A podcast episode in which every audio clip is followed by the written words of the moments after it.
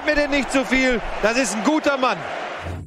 Herzlich willkommen zu Bundesliga International. Das einzige Fußballformat, was sich mit dem internationalen Fußballgeschehen auseinandersetzt. Heute in kompetenter Runde. Freund Sendiko und Tobi sind da. Kann mich zurücklehnen. Die Kompetenz hier wird auf dem Flügel ähm, quasi äh, hergestellt. Äh, worüber quatschen wir heute? Wir quatschen natürlich über den Klassiker. Da gab es ja zwei Begegnungen. Madrid gegen Barcelona. Beide gingen äh, mit 1-0 an Barça. Wir reden über Liverpool. Äh, verspielen sie etwa den Titel? Wir reden über ähm, Balotellis Torjubel zum Beispiel. äh, oder auch ein bisschen natürlich über die Champions League. Hm? Sehr schön. Die Champions, die Besten, the Champions. Ja, Irgendwie so.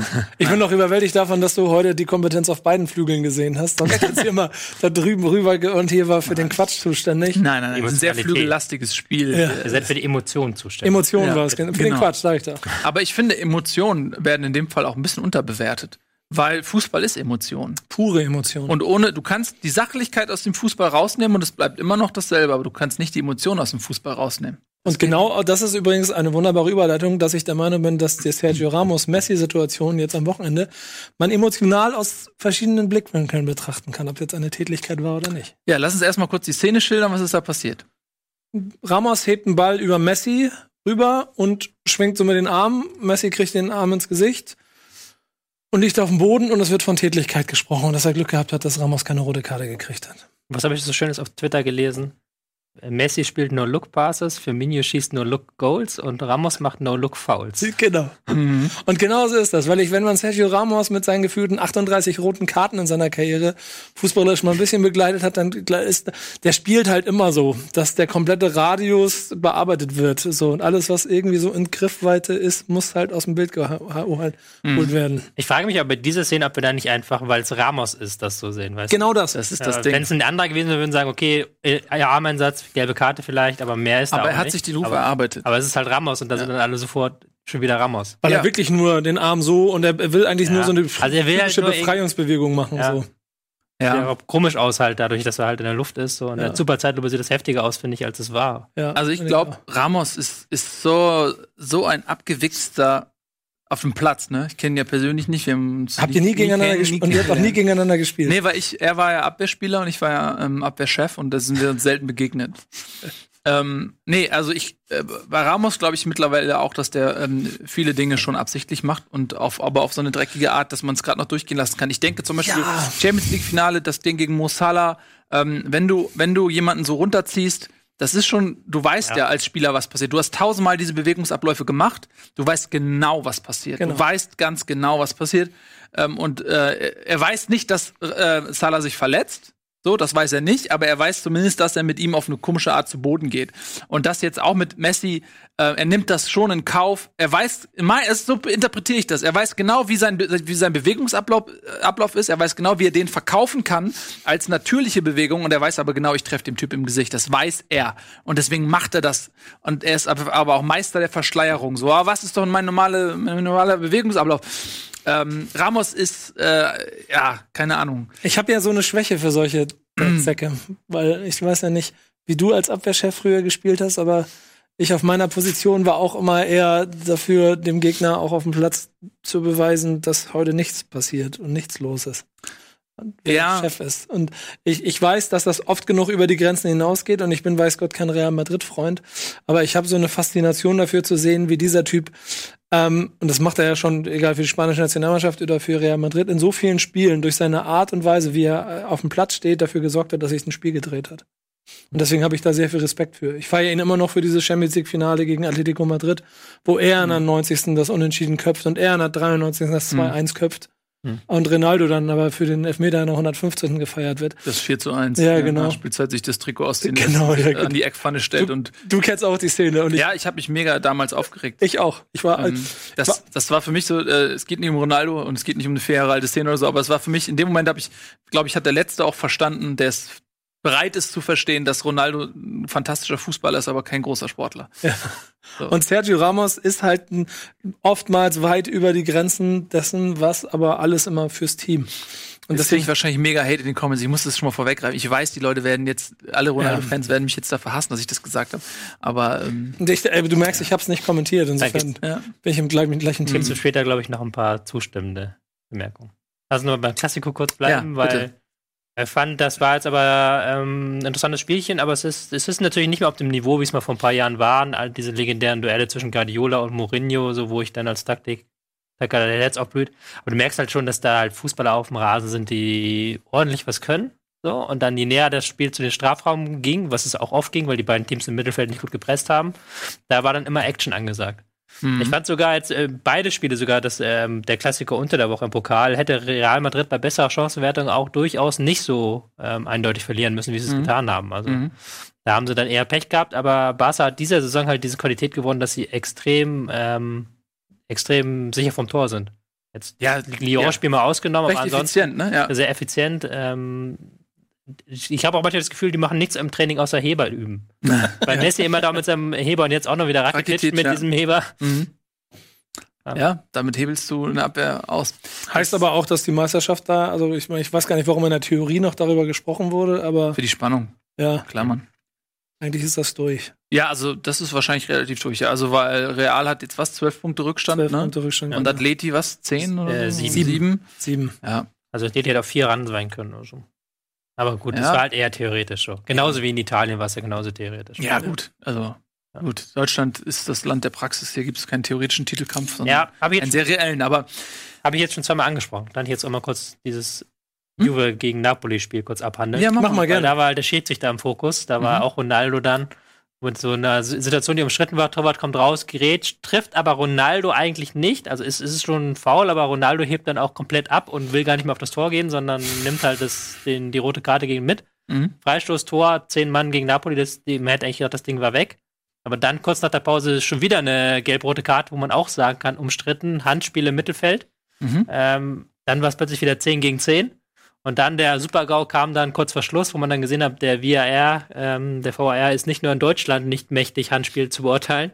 Das war halt dann wirklich aus einem, aus wirklich einem Meter angeschossen, ähm, Juves Verteidiger. Und die Napoli hat nicht mehr protestiert. Also hat Mhm. niemand, hat, wollten nicht mehr Handspiel haben, die wollten einfach den Eckstoß schnell ausführen, 1 zu 2 in der 88. so. Aber dann äh, guckt sich der Schiedsrichter das auf dem Bild an und sieht dann doch noch ein Handspiel, hat dann doch noch als einziger auf der ganzen Welt das Handspiel entdeckt. Elfmeter wurde dann zum Glück, muss man fast sagen, verschossen. Wobei eigentlich sich nach der zweiten Halbzeit Napoli das Unentschieden auch verdient hätte. Die Ecke wäre reingegangen wahrscheinlich. Die Ecke wäre wahrscheinlich reingegangen, so der, Pfosten, äh, der Elfmeter gegen den Pfosten. Und dann ähm, endete es 2 zu 1. Und jetzt hat, ich gucke mal gerade nach, das sind 16 Punkte Vorsprung, die jetzt Juventus hat. Und das bei noch ähm, 12 ausstehenden Spieltagen. Das ist dann schon relativ durch. Äh, Wenn du mit 23 Siegen aus 26 Spielen Tabellenführer bist, dann äh, finde ich es auch fast Ungeschlagen bisher. Frechheit, darüber nachzudenken, Ja, wer der Das Meister ist einfach nur, äh, das ist natürlich echt Und Quatsch. Ich finde es aber für die Liga so schade. weil so gerade letztes Jahr war es ja ein bisschen spannender. Ich war äh, äh, also schon auch immer nah dran an Neapel. Ein Freund von mir ist ein brennender SSC Neapel-Fan. Dadurch habe ich das immer verfolgt. Und seine Emotionen mitzunehmen, dann eventuell doch mal großen Juventus da ans Bein zu pinkeln und am Ende dann doch wieder am langen Abend zu verhungern. Es wäre, glaube ich, ganz schön, wenn da mal ein anderer einen Titel holen würde. Ja, ist, Ja. ist auch interessant. Ähm, da gab es damals als Feedback auf unsere Folge, die wir zur Serie A gemacht haben, war, glaube ich, unter den YouTube-Comments, ich weiß nicht mehr genau, wie dein Mann hieß.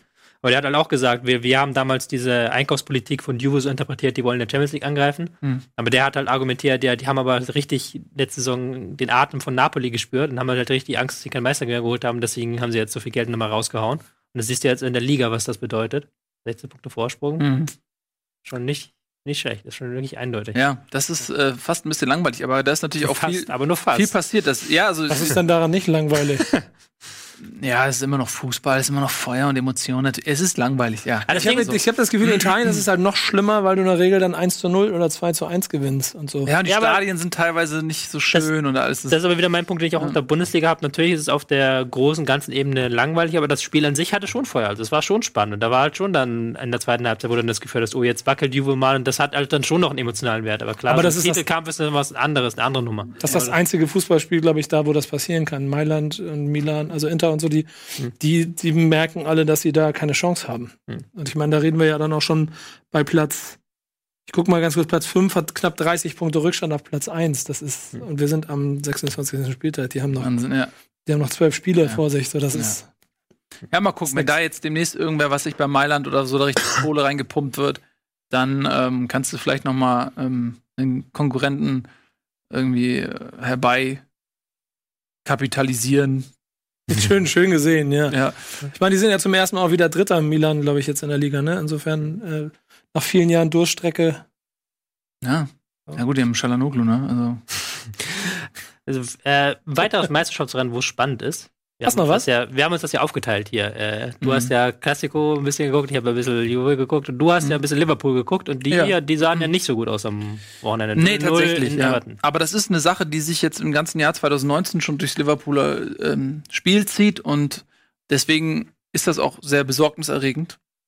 Ich glaube, die Vizemeisterschaft sollten sie klar machen können, aber wenn du so lange Tabellenführer bist Hm. und teilweise auch echt viele Punkte Vorsprung hattest, ähm, dann ist das bitter. Und ähm, momentan ist Man City einfach deutlich besser drauf, viel, viel konstanter.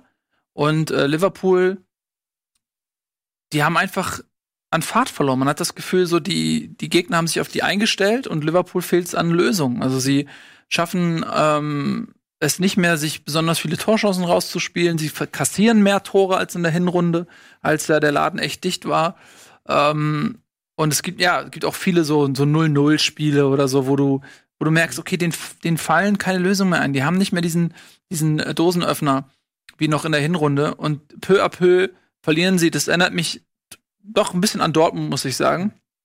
Ähm, wie die eben diesen Vorsprung verspielen. Und momentan ist das Momentum ganz klar auf der Seite Manchester Cities. Die haben jetzt auch einen Punkt Vorsprung, also äh, haben jetzt Liverpool auch endgültig eingeholt. Mhm. Und ähm, ja, bei Bayern und Dortmund ist es ja fast ähnlich. Da sind jetzt irgendwie noch zwei Tore, die die unterscheiden, aber der ähm, die Tendenz spricht irgendwie ganz klar dafür. Und ich finde es sehr schade. Ich hätte oder immer noch würde Liverpool das sehr gönnen, dass sie äh, die Meisterschaft ähm, nach Hause holen. Das würde so schön passen irgendwie, finde ich, so in, in in die Geschichte, die da in Liverpool entsteht. Ähm, und für Man Manchester City habe ich das Gefühl, ist das ein weiterer Titel äh, in einer langen Liste, Ja. äh, der ja auch teuer bezahlt wurde, dann dieser Titel. Die wollen wahrscheinlich, also der nächste Schritt ist für sie natürlich Champions League. Gucken, wie sie sich da schlagen. Aber ja, also äh, Liverpool besorgniserregend. Und das sieht man ja auch in den Champions League-Spielen gegen Bayern. Da hatten sie ein, zwei Chancen, okay, aber auch da haben sie kein Tor gemacht. Ja, und ähm, irgendwas ist da verloren gegangen im, im, im Jahreswechsel. Ich habe das Spiel jetzt gegen Everton nur in der Zusammenfassung gesehen, aber ich fand halt schon, dass sie in dieser Zusammenfassung zumindest Chancen haben, aber Mo Salah einfach im Moment irgendwie Mhm. komplett neben sich steht. Mhm. Also der hat ja da zwei, zweimal allein aufs Tor zugelaufen, Ja. einmal noch im letzten Sekunde Ball verloren, das andere Mal nicht getroffen. in der Hinrunde hat er den dann gemacht. Ja, und der Mhm. hat jetzt ja irgendwie ein Tor in den letzten sieben Spielen, überhaupt erst vier Tore in 2019. Ja. Was für ihn halt eine relativ äh, magere Bilanz ist, was du dann auch merkst, so, dass, Klar, ja. die Chanceverwertung vorne nicht stimmt. Die hatten immer mal wieder auch Verletzungsprobleme, ne? Firmino und Ja. dann äh, hinten in der Abwehrkette ähm, auf den Außenpositionen immer mal wieder Verletzte. In der Zeit auch, ja, ey, wird schwer. Muss man hoffen, dass, dass Manchester auch nochmal federn lässt. Ja, vor den von den Bayern hatten sie ja zehn Tage Pause. Die sind jetzt auch nicht überspielt. Also die haben jetzt gar nicht so unendlich viele Spiele gehabt, jetzt mehr seit, seit die, ähm, der Jahreswechsel rum ist. Ja, man sie ist ja auch in den Cups FA Cup Ja. raus, Carabao Cup war man nicht mehr dabei. Also, ja, man ist, wie du sagst, nicht so überspielt und ähm, Aber das wird noch spannend, glaube ich, weil beide haben jetzt eigentlich nur noch Mannschaften von unten. Sie spielen beide noch mal gegen Tottenham. Und ich glaube, ähm, Hm?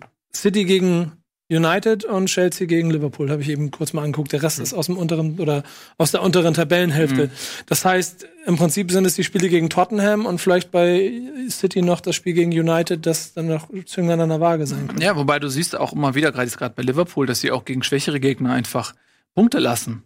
Und das kann auch ein Zünglein sein, weil auch das Manchester City hat auch schon ähm, Federn gelassen gegen vermeintlich leichtere Gegner so, aber hey, es ist zumindest spannend, zumindest da oben auf Platz 1 und 2. Aber Tendenz spricht klar für City. Vor allen Dingen, weil das ja dann fürs Champions League-Spiel Liverpool gegen Bayern ja, also ich glaube, als wir hier vor ein paar Wochen saßen, hätten wir nicht davon gesprochen, dass jetzt im Rückspiel vielleicht sogar Bayern mindestens auf Augenhöhe in dieses Rückspiel geht. Definitiv. Und das, und ich finde das auch ganz interessant, weil für Liverpool kann das die Saison wirklich fast schon ein Desaster, sag ich mal, enden. Wenn du dich noch abfangen lässt in der Liga und fliegst in der Champions League im Achtelfinale raus, dann ist das eine sehr, sehr enttäuschende Saison. Und das steht so in einem Kontrast zu diesem ähm, Gefühl, was so in der Hinrunde vorherrschte, dass die halt einfach ähm, ey, wir sind wieder auf Titeljagd, die sind, das haben ein tolles Team, diese Power, dieser Klopp-Effekt und so weiter. Und am Ende des Tages wirst du vielleicht Zweiter und fliegst im Achtelfinale raus und in den anderen beiden Pokalwettbewerben bist du auch früh raus. Also es kann eine richtig bittere Saison werden.